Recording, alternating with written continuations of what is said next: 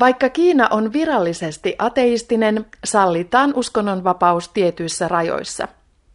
Kiinalaisia on yli 1,3 miljardia ja kristittyjä maassa arvioidaan olevan vajaat 100 miljoonaa. Joidenkin arvioiden mukaan maassa kääntyy kristityksi noin puoli miljoonaa ihmistä vuodessa. Kiinassa toimii rekisteröitynyt kolmen itsen kirkko ja rekisteröimätön kotikirkkoverkosto. Molemmat kasvavat nopeasti ja medialla on tässäkin iso osuus, varsinkin nyt koronapandemian aikana. Näin meille kertoo Singaporessa työskentelevä Aasian aluepäällikkömme Ilkka Kastepohja. Me jokainen olemme hyvin konkreettisesti kokeneet sen, miten koronavirus on muuttunut maailmaa. Kun katselen täältä Aasiasta käsin, niin muutos ei ole ainoastaan ongelmallinen. Muutosta löytyy myöskin hyvään suuntaan. Kiinalaisille yhteistyökumppanille soitin aamulla ja he sanoivat, että Jeesus kiinnostaa. Viimeisen kuukauden aikana on miljoona 800 000 eri radio-ohjelmaa ladattu heidän sivuiltaan. Miljoona 800 000. Se kertoo siitä kiinnostuksesta, että ihmiset etsivät vastauksia heidän ahdistukseensa, ja meillä on olemassa se. Mutta meidän täytyy myöskin kertoa se näille ihmisille, koska muuten he eivät voi tietää, mistä apua löytyy. Kiitos Ilkka. Kiinassa kristilliset seurakunnat kasvavat niin nopeasti, että maassa on huutava pappispula. Tähän pulaan on jo liki 20 vuoden ajan vastattu radioseminaarilla, jossa ohjelmien avulla koulutetaan johtajia seurakuntiin. Aluksi opetukset radioitiin lyhytaalloilla, mutta muutama vuosi sitten ne siirrettiin internettiin. Transworld Radion radioseminaarin johtaja William Chui, mitä opiskelijoille kuuluu nyt?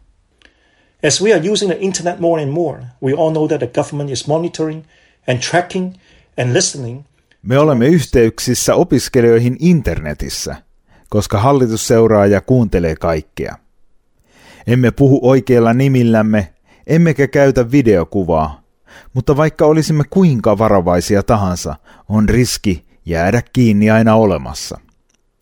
Olemme kuin Daniel, tulen keskellä, leijonien luolassa. Mutta emme voi lopettaakaan, ja jos jäämme kiinni, olemme valmiit maksamaan sen hinnan. Opiskelijat ovat huolissaan, kuinka he osaavat toimia oikein koronan jälkeisessä elämässä. He haluavat oppia ja valmistautua tulevaan, jotta osaavat sitten palvella omissa seurakunnissaan. Ja me yritämme parhaamme mukaan vastata tähän tarpeeseen.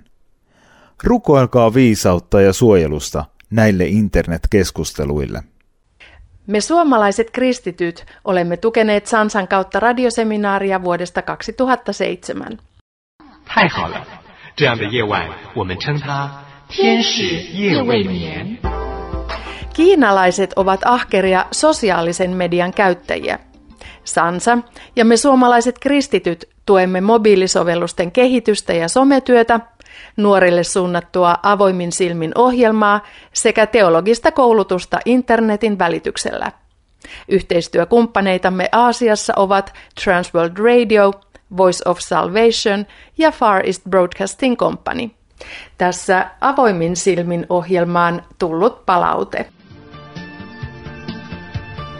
Jo neljän vuoden ajan olen kuunnellut ohjelmianne. Ennen olin työn narkomaani, hyvin itsekäs ja määräilevä. Nyt haluan vain olla Jumalan uskollinen palvelija. Kiitän Jumalaa siitä, että hän on antanut teidän kaltaisianne uskollisia työntekijöitä ruokkimaan Kiinan piilossa eläviä kristittyjä Jumalan sanalla. Me suomalaiset olemme tukeneet Sansan kautta Kiinaan lähetettäviä kristillisiä radio-ohjelmia jo 40 vuoden ajan. On etuoikeus saada kertoa ihmisille Jumalasta, ainoasta toivosta ja pelastusmahdollisuudesta. Tässä yksi palaute nuorelta kuuntelijalta. Lukion jälkeen aloitin opiskelut yliopistossa, mutta en pärjännyt siellä. Olin tosi masentunut. Kotani löytyi vanha radio, jonka vanhempani olivat saaneet häälahjaksi. Aloin etsiä kanavia, mutta kaikkein kuuluvuus oli tosi heikko. Pyörittelin kanavavalitsinta ja sitten osuin teidän kanavalle, joka kuului selkeästi. Aloin kuunnella sitä. Kiinnostuin niin, että jatkoin kuuntelua melkein joka ilta. Pikkuhiljaa minussa alkoi tapahtua muutosta ja nyt uskon Jeesukseen.